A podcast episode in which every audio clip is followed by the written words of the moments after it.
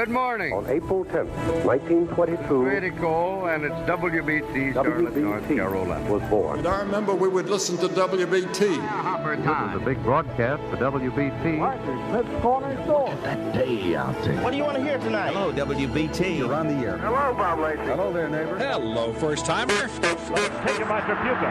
It's good! First basket scored by Charlotte Hornet. History's been made. Hurricane Hugo has made Yeah, landfall. with no power. No information coming into the station other than the telephone.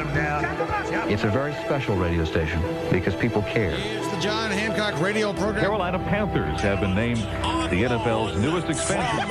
Oh, Panthers with their first touchdown. Bank of America Stadium. Kind of jumping back and forth in our coverage here between strange trip, it still is. Throw me in the pool, please. Rae Carruth managed to evade police. I'm David Chadwick. And the plane has now crashed into the World Trade Center. Uh, it would appear purposeful. Be the first to welcome you to our little club thingy. I'm Stacey Sims. Charlotte's Mr. Right. Carolina Panthers are headed to Super Bowl 50. Maybe continuing protests this evening. I can just tell you what I know. We may see some serious issues here at midnight. We're providing insight that they're not getting anywhere else. Mr. Trump, welcome to Charlotte Radio. Good morning, Bob. Yeah, gather around, my friends, in this mythical valley. WBT. The great colossus of the South. through the years. I love this radio station as much as you guys do, but I love this radio station because of you guys. This powerful voice of the good stuff. This is Bo Thompson's Century Podcast. It's 12:05 and from the WBT Storm Center, I'm Scott Kilgore. Good morning. Hurricane Hugo has made landfall, is making landfall at this hour.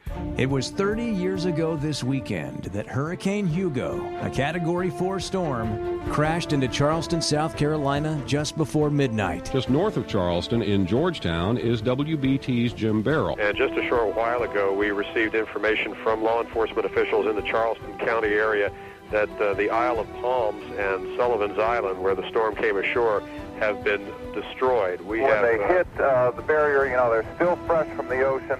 The land hasn't pulled those winds down yet. Uh, there must have been 150 miles an hour winds uh, running into the beach homes and cottages on those two islands. After devastating a stretch of the South Carolina coast, the storm's 135 mile per hour winds churned inland, ultimately arriving in the Charlotte area several hours later. Sharon Shuffleman is back in here now, Sharon. Yes, we've got some information from the National Weather Service. On the air at WBT that night, the late Tom Desio, Scott Kilgore, Sharon Shuffleman, and eventually morning duo Don Russell and James K. Flynn. About uh, 15 minutes ago, winds of 55 to 65 miles an hour were observed seven miles south of Monroe. Assuming we're still on the air, let's go back to Tom Desio. I'm Scott Kilgore in the WBT Storm Center, and we will be back with you uh, definitely at 4:05 and before then if necessary. Thank you, Scott. And we did have a little blurb there, a little power shake-up outage for just a moment, but we're back now. We have had a call, Scott. Several people are leaving their third shift jobs in and around the city. Are we uh, telling people not to? Yeah, with no power. That's right. We have no wire machines. We have no typewriters. We have no computers. Uh, we have uh, no information coming into the station other than uh, than the telephone. So that's uh, that's pretty much the way it stands. Now, this was well before the age of the internet or smartphones or any mobile phones for that matter. And with no electricity in much of the city, battery powered radios turned to 11:10 a.m. became a lifeline. There's a number of power lines down, uh, traffic lights are down, the trees are across the road. Obviously, power is the major consideration. Also, the food situation in schools. If you must drive, please ask someone else to drive with you. This will significantly reduce the number of cars on our street. We have received a fresh shipment of batteries of all types, but especially D batteries. We are advised that all perishable foods, including meat, seafood, dairy products, eggs, and items which require refrigeration after opening, Checking to see what the situation is with automatic teller machines, how banks are operating today, if they will be at all. Even WBT's power was off and on, and then came another problem. One of our own control towers, like 4,800 other trees around town, toppled to the ground. Then Chief Engineer Bob White recalls the terrifying moments. WBT utilizes three towers, and those towers provide a directional signal for the transmitter. And we have an A and a B and a C. The A is closest to the road, with C being the farthest from the road in an inline uh, pattern. I did not see C Tower come down uh, during the night. It was too dark. But A Tower was another story. I had been up at B Tower. We were checking on our microwave, and as I drove down towards the first tower, I made a left turn and came across, and I saw movement in my rearview mirror. And when I stopped and got out and looked, it was the A tower. It had collapsed right down over my tracks just moments after I passed under. That had to be barely missed his car. Yeah, and then you get this news that this happened when later. Yeah. This this was later that day when when Bob was coming in. We were finding out what was happening with the with the different areas of the station. But as a matter of fact, I brought this along. This sits on my desk at home. And you're holding up uh, what this looks is like a this is a bolt. And this is an actual bolt from Tower A. Bob said, I'm going to just throw this out. I said, No, no, no, no, no. so when you look at that bolt, if you could kind of encapsulate what comes to your mind when you look at that bolt, uh, you know, of that day, of that time period, what what what immediately comes? What immediately comes is the way that the station and to a later factor the city came together. My wife was talking to a friend of hers. They, we'd she'd taken the kids back to school and was talking to this this woman, and she said she was huddling in her basement with her two small children. She was in one of the harder hit areas of the city. Trees were crashing around the house and into the house, and uh, her husband was out of town on business, and all she had was a. it's funny, it still chokes me up. She had a flashlight and a transistor radio. And she said, When I heard your husband's voice, I knew everything was going to be okay. And it's it's scary in a way to think that you have that capability to either comfort or hurt. But that's why I think you and I both got into this business to begin with. Remember that voice because we're coming back to him in a moment. But 30 years ago this weekend, the city of Charlotte was in chaos, and much more adversity would come in the days following. Many people lost power for up to two weeks. Water and ice became scarce, generators and chainsaws were treated like gold. During its tropical and eventually East Coast onslaught, the storm killed 41 people and cost the United States $9 billion, 964 million in North Carolina alone. And it took our city the better part of a year to clean up and recover. You'd never know the difference in 2019 unless you know where all those massive trees used to be. Hurricanes come and go, and we know they always will. But if you were here in September of 1989, you know. And if you weren't, now you know why when it comes to Charlotte and hurricanes, we measure things around here in a post Hugo world. I'm Bo Thompson, and on this edition of my Century Podcast, WBT. the duo that was on the air the morning of September 22nd, 1989, as Hugo was ripping through town. The two, the only, Don Russell, James K. Flynn, or better known during that period of time as simply Russell and Flynn. And I know when I say that, that uh, both of you were institutions in your own right already before the morning show duo uh, ever came to be, but I I think I'd probably be accurate uh, in, in saying that that's when you guys hit some lightning in a bottle. Would that be correct? I think that'd be right, don't you? Except it's more like we were institutionalized rather than institutions, but Welcome back to uh, One Julian. Th- Thank you very much. So the story is, when we got together, uh, I was doing afternoon drive at the time, and uh, I used to do this bit in the afternoon. Was it Ask Mr. Show Business? no, it was, it was actually this day in history. Oh, it was this day in history. Yeah. So uh, I would do it. Uh, I had been doing it by myself, and then James K came in one day, and was uh, he did it the uh, what the statistics were, and he just started feeding me the lines because The thing what his strong suit has always been right off the top of the head thoughts. Yeah. Mm-hmm. And it when when he was doing it by himself, it was sounding like he was having to set himself up. I did. I had to set myself up as like you know, hi Don, how's it going? Hey, pretty good, Don. You, you know? so I said, you know, why don't you let me come in and feed and feed you the info? Yeah. Boom, go go go to go into your wheelhouse and go from there. And it became a regular what is six fifteen Yeah. in the afternoon. So, how long has it been since the two of you have been in the same room in this radio station or in this building together on a microphone? Oh, man. 1989. Yeah, 89 was when the hurricane was. So Yeah.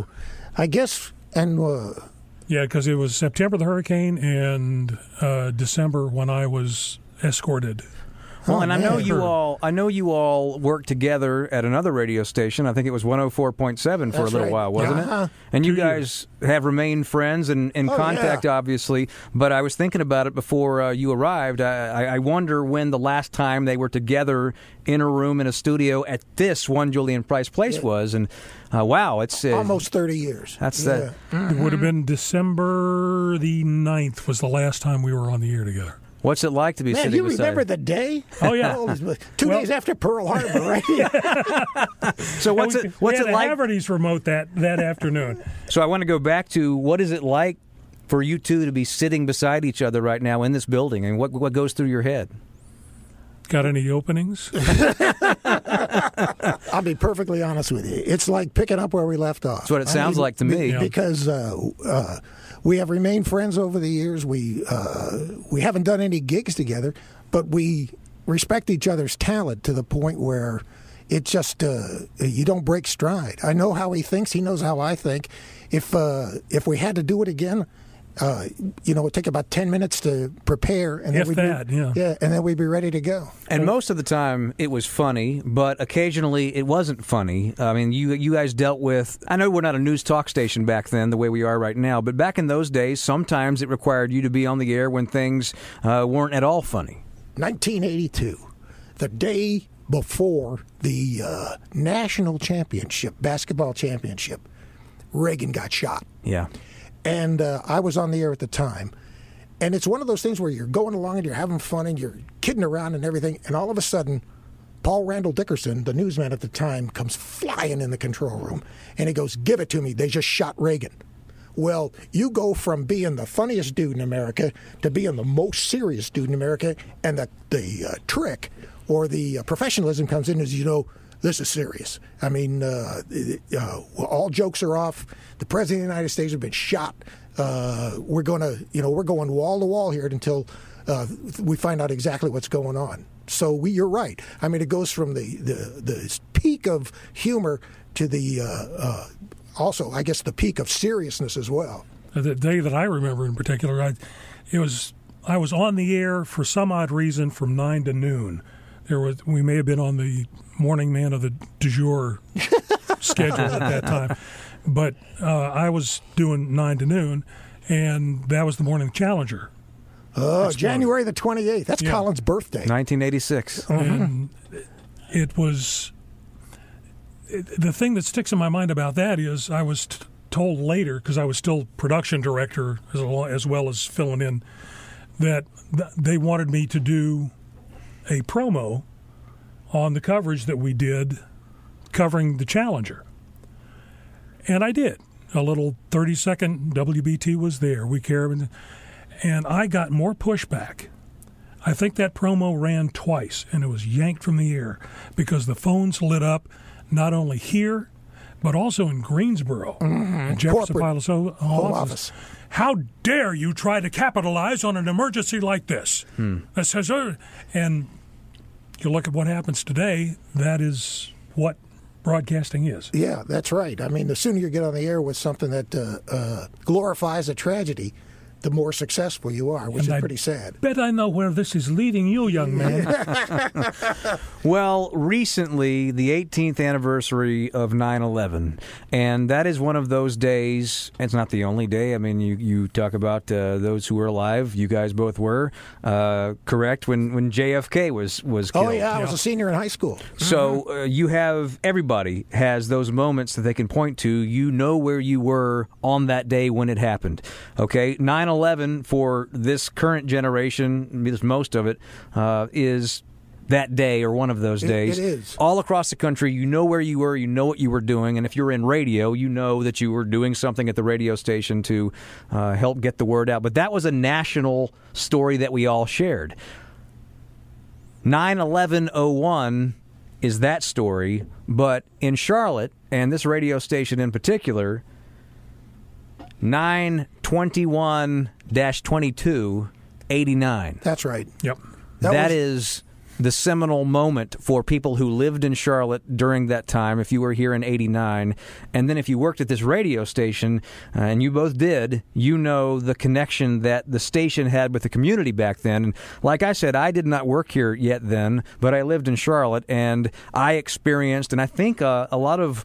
It's not the only thing, but it certainly was one of the things that galvanized my interest in wanting to be here. Is hearing what you all did on that day, or those two days, and then the months after that, the weeks after that, the year after that. But Hurricane Hugo, the 30th anniversary, we are upon, mm-hmm. and outside of the late Tom Desio, and I know Sharon Shuffleman was on the air with him that night. I know because I had I was rolling tape on it until I lost power at home, hmm. Uh, and then I converted to some batteries, and that's another story we'll get to in a minute. but that night. Desio was on the air, Sharon Shuffleman, Scott Kilgore. And then this was a Thursday night into a Friday morning, the 21st into the 22nd you all, the two of you, were doing mornings, Russell and Flynn, and I want to pick up from there because to me, uh, one of the best ways we can remember what happened 30 years ago is to hear the uh, recounts of, of, of two guys that were. You were right in the middle of it here at this radio station. I'm going to play a piece of audio in a second that I want to see if I can jog some memories. But for starters, Hurricane Hugo. Don Russell, what first comes to mind? What first comes to mind is that was the greatest day in the 47 years that I spent on the radio. Wow. The the greatest day, and I'll tell you why. Because we saved people's lives. And that's, you know, the license for WBT and every other radio station says license to serve the public interest. Well, there doesn't get any more public interest than saving people's lives from a catastrophic hurricane. So that's what that's what I think of. But I also I remember exactly uh, like the hour or so before uh, I got to the station. The electricity in the house went off. I got up. My wife was the spokesperson for the school system at the time, and she knew it was going to be a red letter day for her too. So she came in here because she knew we would probably have phones that worked. So she came with me and jumped on the phones in one of the other offices. So I think we used we started we used to start at five, right? Five thirty. Five thirty. Yeah. Well, I think we both. I know I got here about four thirty. You always got here before me. Yeah. Because I mm-hmm. did I did most of my prep at home on the Mhm. computer, which I couldn't do that morning. Yeah. Like you said, there's no power. And I, I never used the computer to prep. Back then, I would read the papers. Yeah, I know that sounds weird, but the, the Observer, the USA Today, and the Wall Street Journal, I would scan them all before I went on the air because I didn't want to be FOMO, fear of missing out. So uh, Desio was doing the, like I said, doing the overnights, but then it really started to get bad.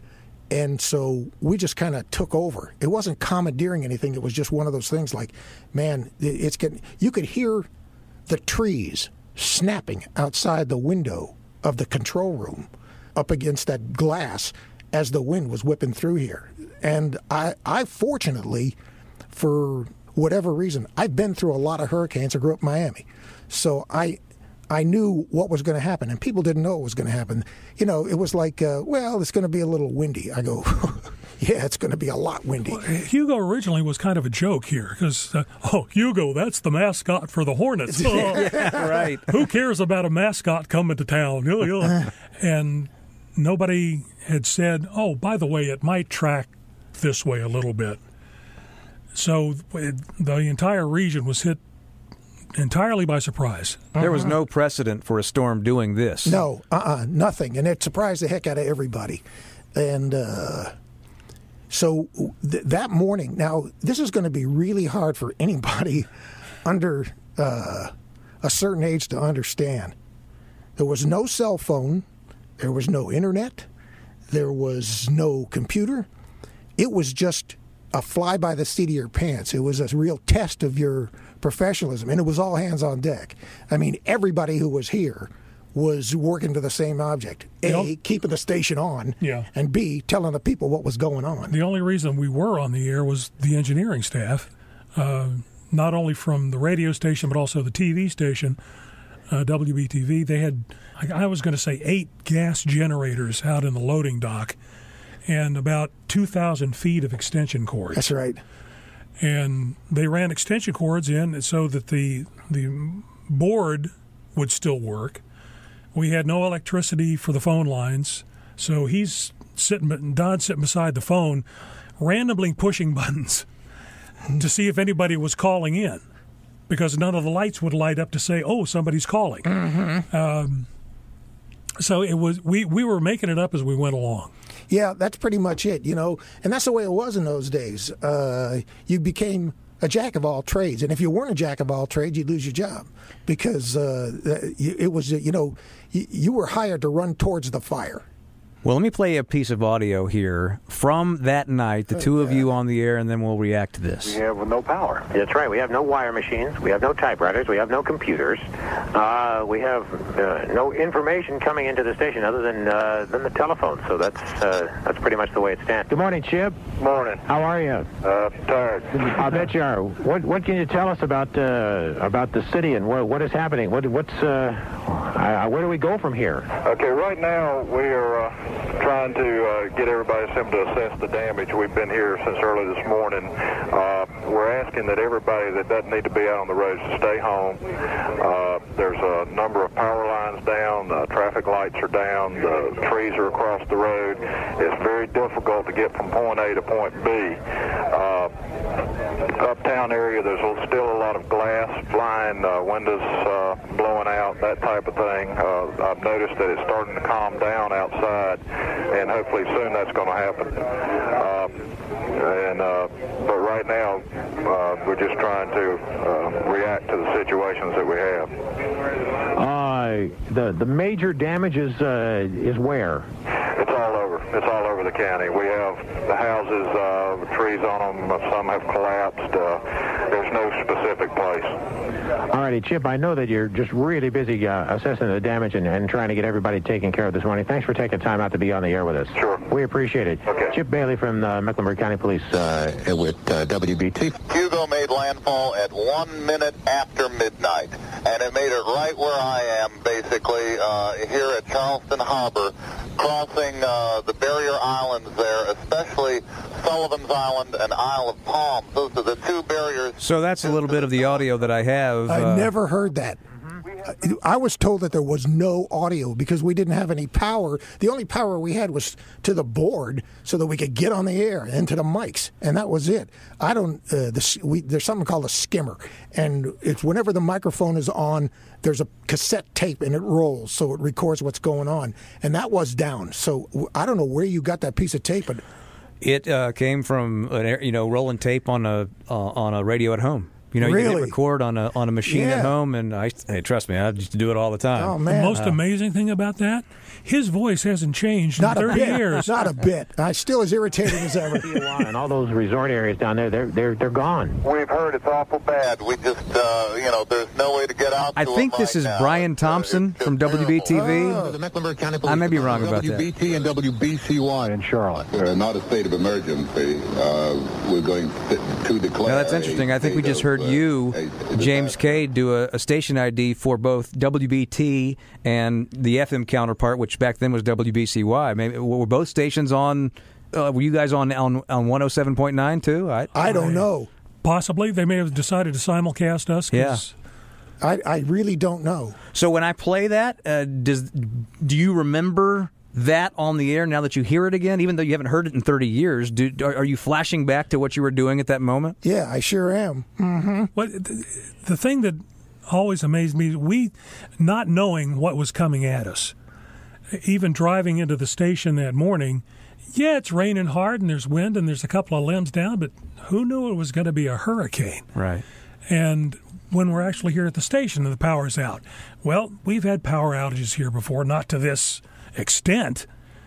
And the most of what we experienced as emergency situations was snow days. Yeah. What's closed? Mm-hmm. And now all of a sudden you're you're thrown into this situation of being a lifeline, but we didn't know we were the lifeline. Yeah, not until it was over with. Did We were doing say- our job. This is what we're supposed to do. This is how we're supposed to get the information out.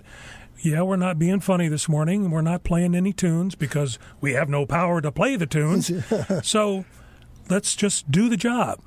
That's an interesting concept, though, and I've never heard it said that way. So you didn't realize what you were doing in the real time that were you, you didn't realize that all these people were dependent on what you were saying to the extent that they were. Now, Hugo was, of course, a story that night, but it was a story for the next month and Oh, beyond yeah. that. Uh-huh. I mean, I was out of school. I was in CMS. I was out of school for, without power for two weeks, Mhm. and I know that was.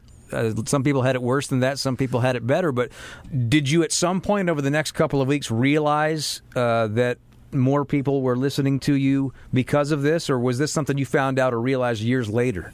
I didn't really care at the time. Yeah. You know, it was like my job, the way I perceived it, was to get the information out to as many people as we could and as accurately as we could so that uh, uh, people didn't uh, feel terrorized. That, uh, yeah, we it was frantic, but we didn't want to go, uh, you know, your hair's on fire. It was, it, it, you just tried to do the best you can. Like, I don't remember talking to, to uh, Chip.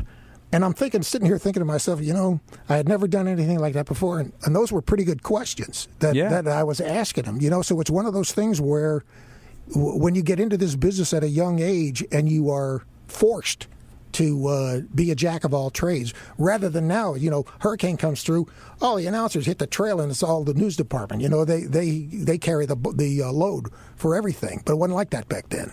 Well, and here's another thing, and you guys, uh, I think you guys will agree with this, but today the idea of listening to a battery powered radio is a foreign concept. uh, and when we say batteries, we mean D batteries or C batteries, not a, a- a battery that you charge by Yeah. plugging in a phone to the no, wall. no, this is a dry, you know, the like a nine volt. Yeah, you're Yeah. putting a flashlight. A transistor radio. So, so people were all over Mecklenburg County and the listening area. Uh, they lost power. I mean, nobody had power. That was the big deal. Is you had to learn how to live without power for uh, not a day, but weeks on end here.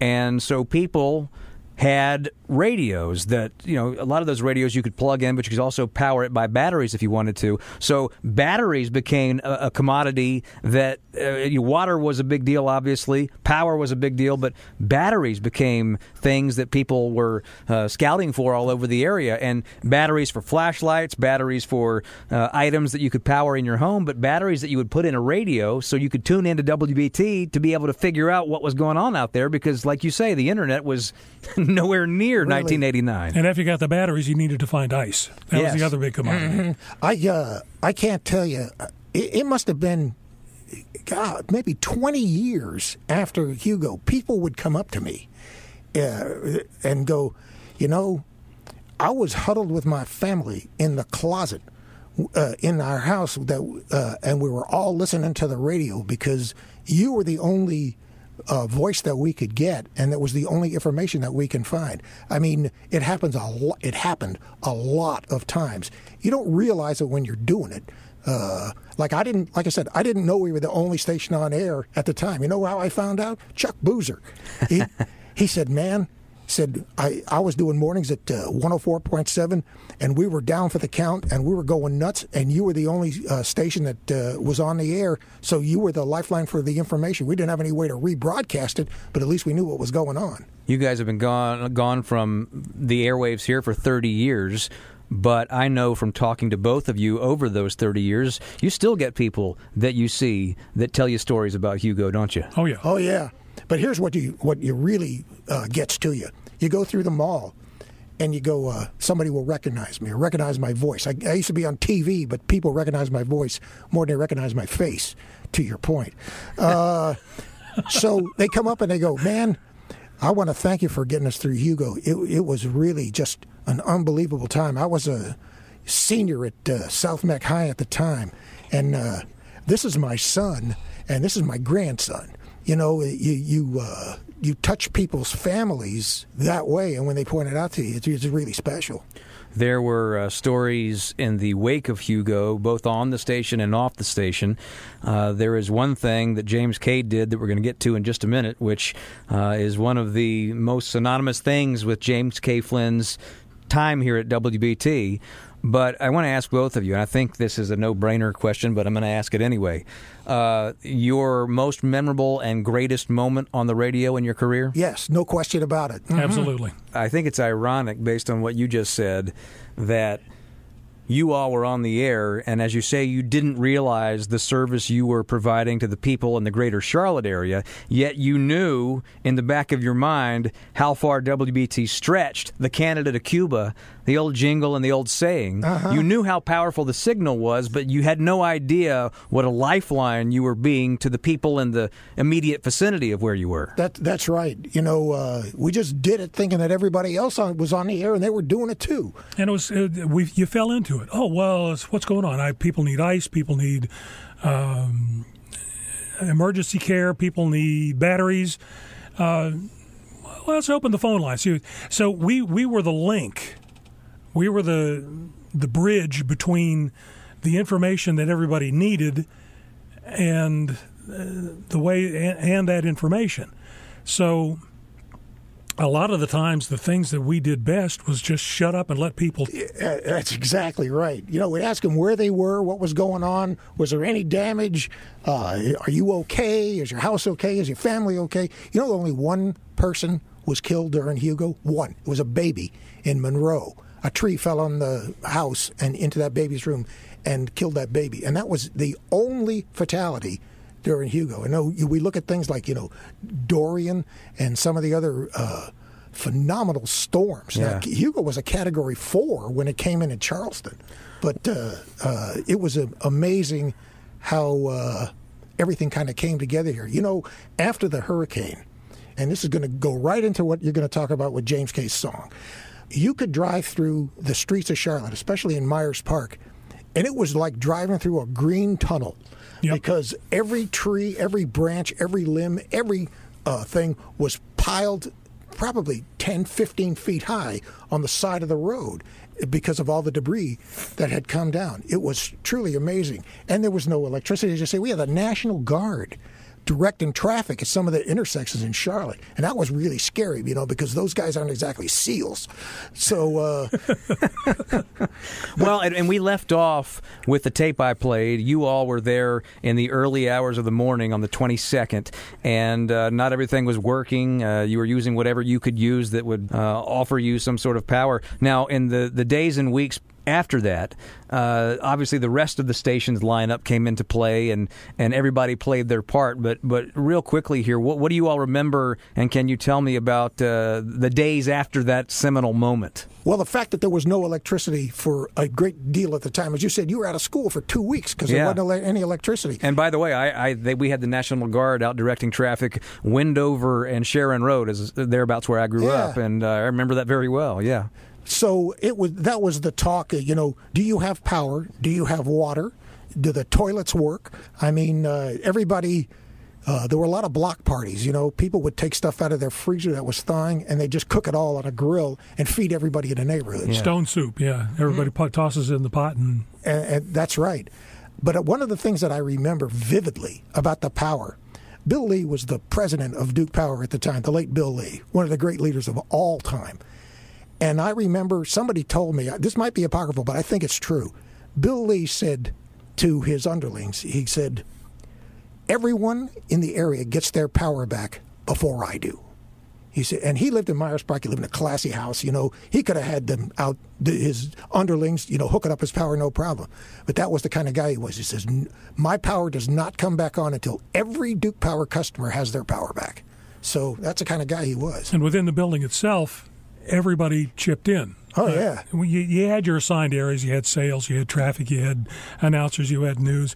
But for two, three weeks, everybody did everything. Yeah. Uh, and there, there was no, there was no rancor. There was no. I'm not getting paid to do this. Yeah, there was no territorialization. There was nobody that was grousing about, uh, like you said, you know, hey, this isn't my job. Well, guess what? It is now. And this was the era you guys were doing the mornings, and then you had HA, and then you had Mike Collins in the afternoon. You had Henry at night, Right. And you had Tom Desio. Uh, and, and so I would imagine uh, this brought the, the on air staff closer together because you had to join forces and do things. I mean, WBT's always done things in the community, but this was a whole new level. The thing is, is that uh, at any other time, when uh, you would come to work here, you never knew what was going to go on. You had to steel yourself before you came in the building because, God forbid, you got a bad haircut, uh, you bought some ugly shoes, uh, your car was dirty. You would never, ever, ever hear the end of it. I mean, it was just brutal.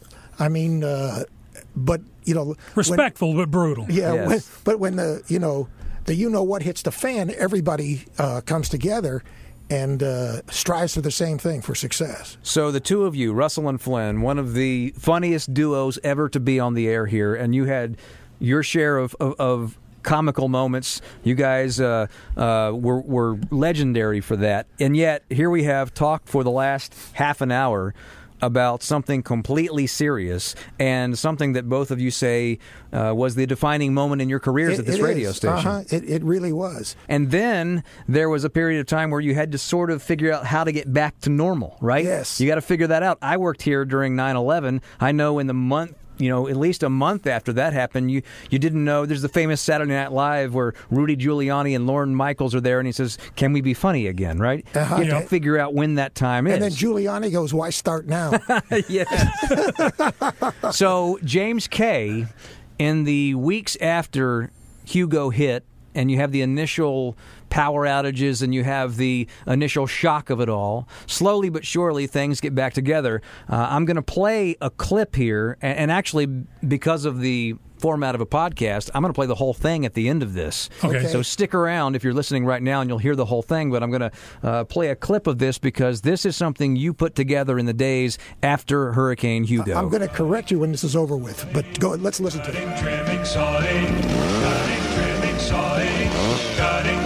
Sawing, cutting, trimming, sawing, sawing, cutting, trimming, sawing. Through the wood you're drawing, while your neighbor's jawing chainsaw. With spark plug gas and oil, on trees and limbs you'll toil, till your yard is cleared up near and far. Old Hugo was a messin', it really was distressing. Trees upon your house and your car. Cut 'em down, chop 'em up, cut 'em down, cut 'em down, chop 'em up, chainsaw, cut 'em up, chop 'em down, chop 'em down, cut 'em up, chop 'em down, cut 'em up, chainsaw. So that's the first verse of the very Man, I hadn't heard that in a long time. It's You? been a while, yeah. So here's what I don't I even have a copy of it, so Here's where I want to correct you. It wasn't in the weeks, the ensuing weeks when that was put together.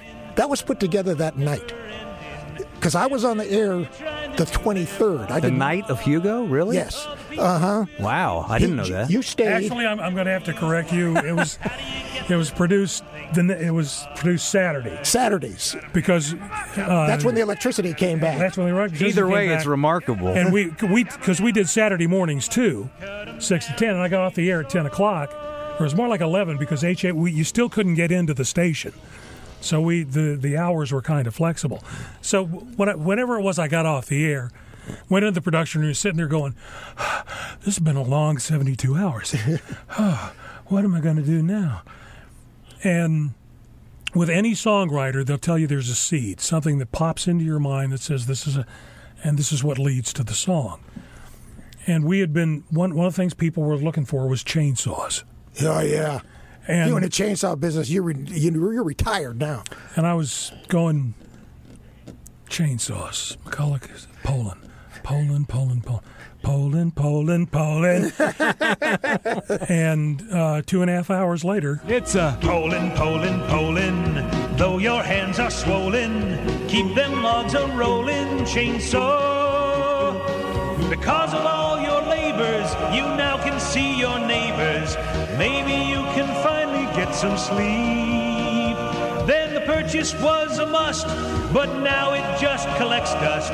Anybody want to buy a chainsaw real cheap? Cut 'em down, chop 'em up, chop 'em up, cut 'em down, cut 'em down, chop 'em up. What I love about this song is it really traces the whole story all the way through, right? Yeah. But the thing is, is that uh, I don't know if it's instinct or whatever it was. And it's difficult to describe to somebody who's never been through anything like this, but the uh, frantic nature of everything that was going on no food, uh, no electricity, no water, no gasoline. Don't forget, you know, uh, gasoline is. Uh, uh, comes out of the pump via electricity, Right. Unless you're a real good siphoner. That- but uh, so the uh, people were really, they literally had their hair on fire because they didn't know what was going to happen. And we just got lucky going, man, well, we got to come up with some comic relief here because otherwise people are going to go nuts. We got to give them something that's going to make them smile. So we got off the air at 11.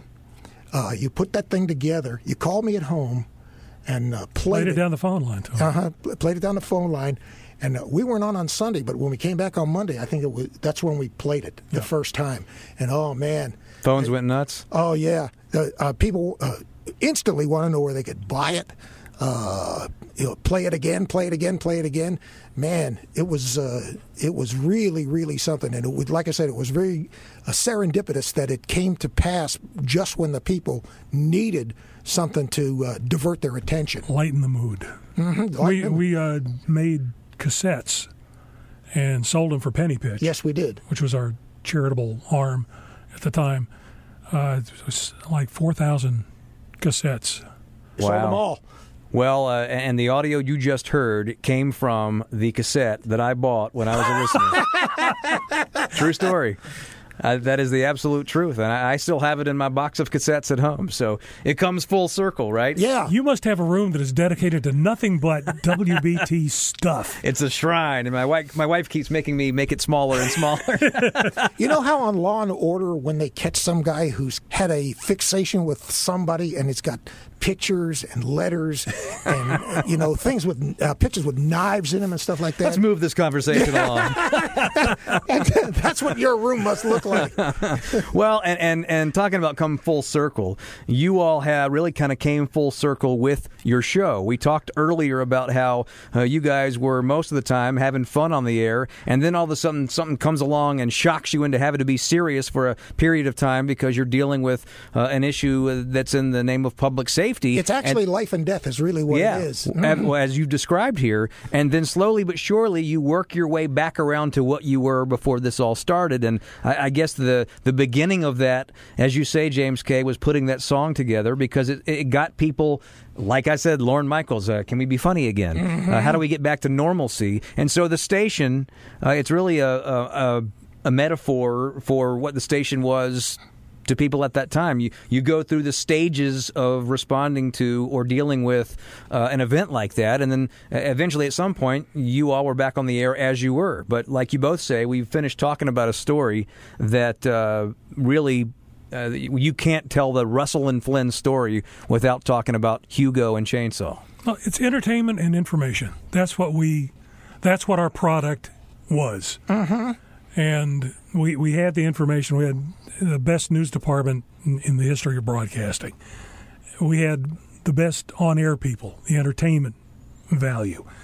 You put those two together, and through the through the sales department, you also give value through having ads on the air, and even the entertainment value of the ads had to be high.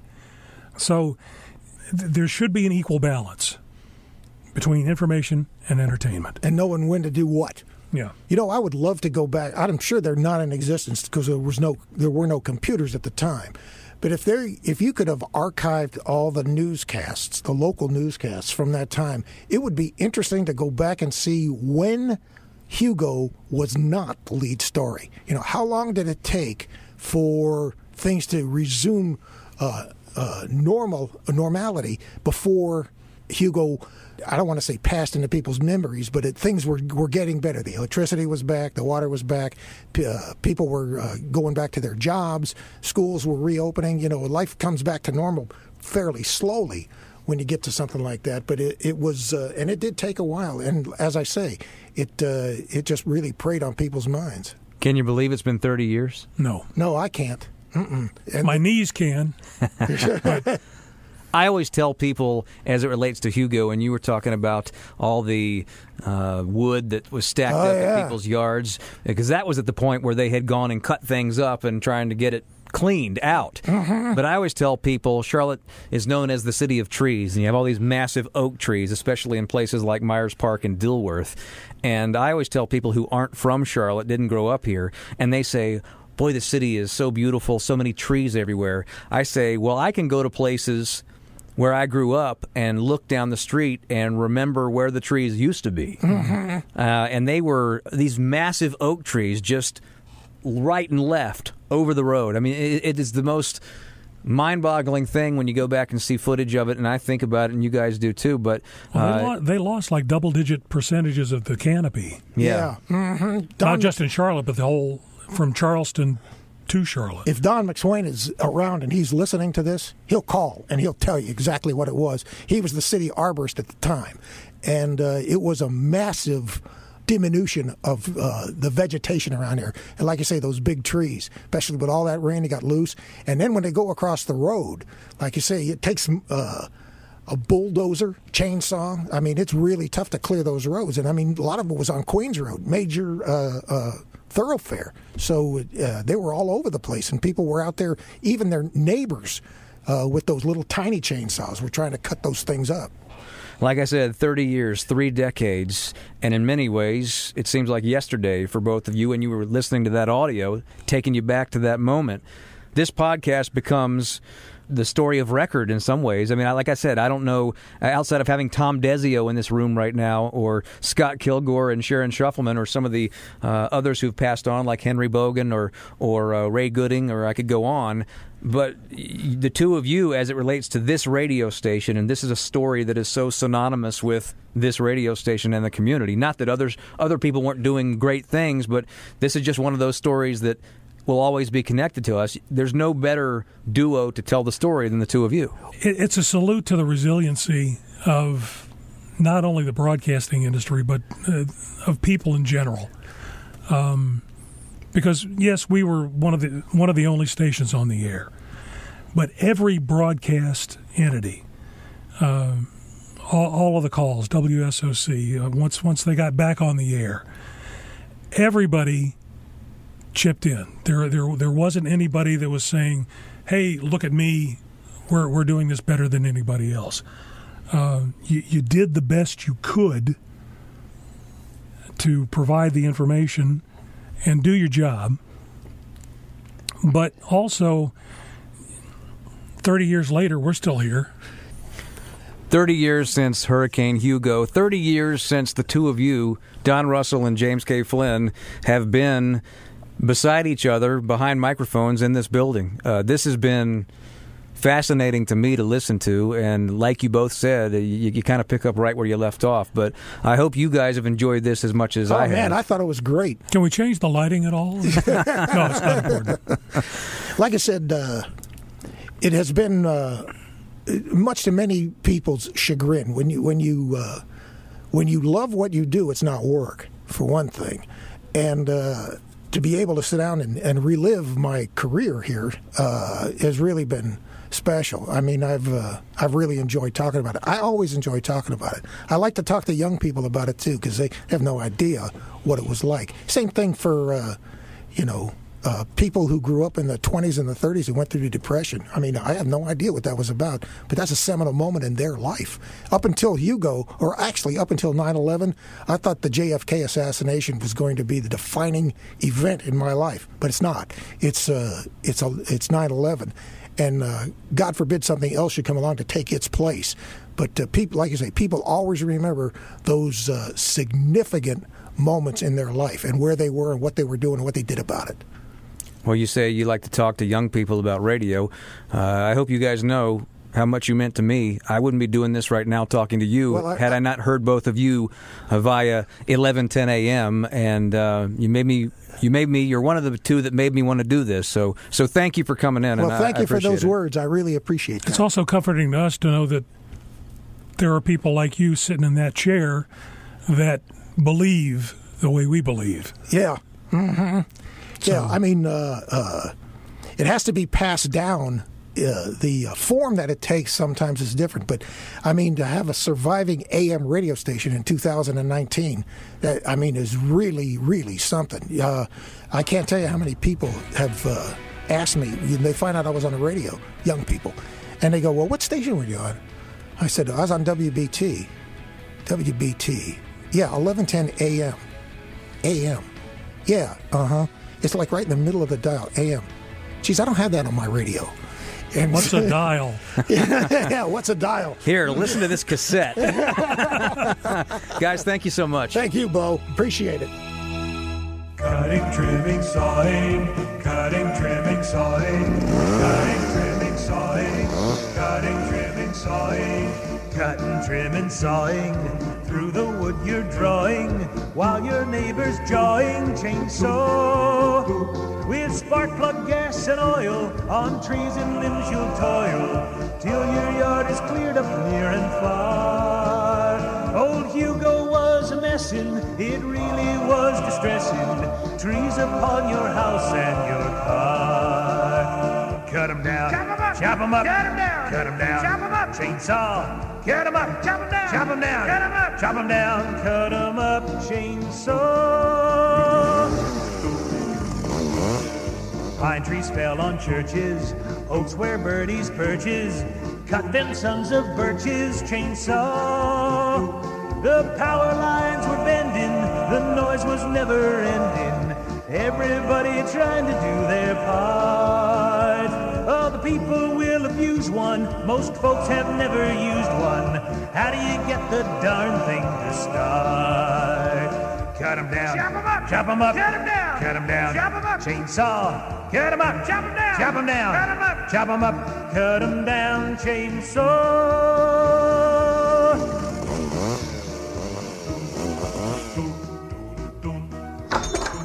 Hi there, welcome to Tools R Us. How can I help you? Yeah, buddy, right. This chainsaw you saw me last week, it don't work.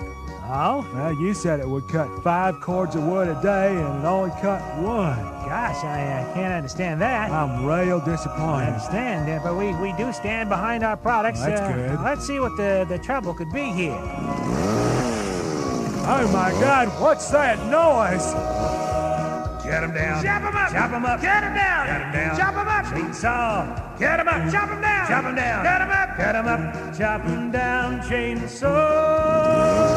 Okay, but what kind of chainsaw is it? Oh, I don't know. Is it a Homelite? No. A McCulloch? No. A Stihl? No, I know what it is. It's a. Poulan, Poulan, Poulan. Though your hands are swollen, keep them logs a rolling. Chainsaw. Because of all your labors, you now can see your neighbors. Maybe you can finally get some sleep. Then the purchase was a must, but now it just collects dust. Anybody want to buy a chainsaw real cheap? Cut 'em down. Chop 'em up. Chop 'em up. Cut 'em down. Cut 'em down. Chop 'em up. Chainsaw. Cut 'em up. Chop 'em down. Chop 'em down. Cut 'em up. Cut 'em up. Chop 'em down. Chainsaw. Chainsaw.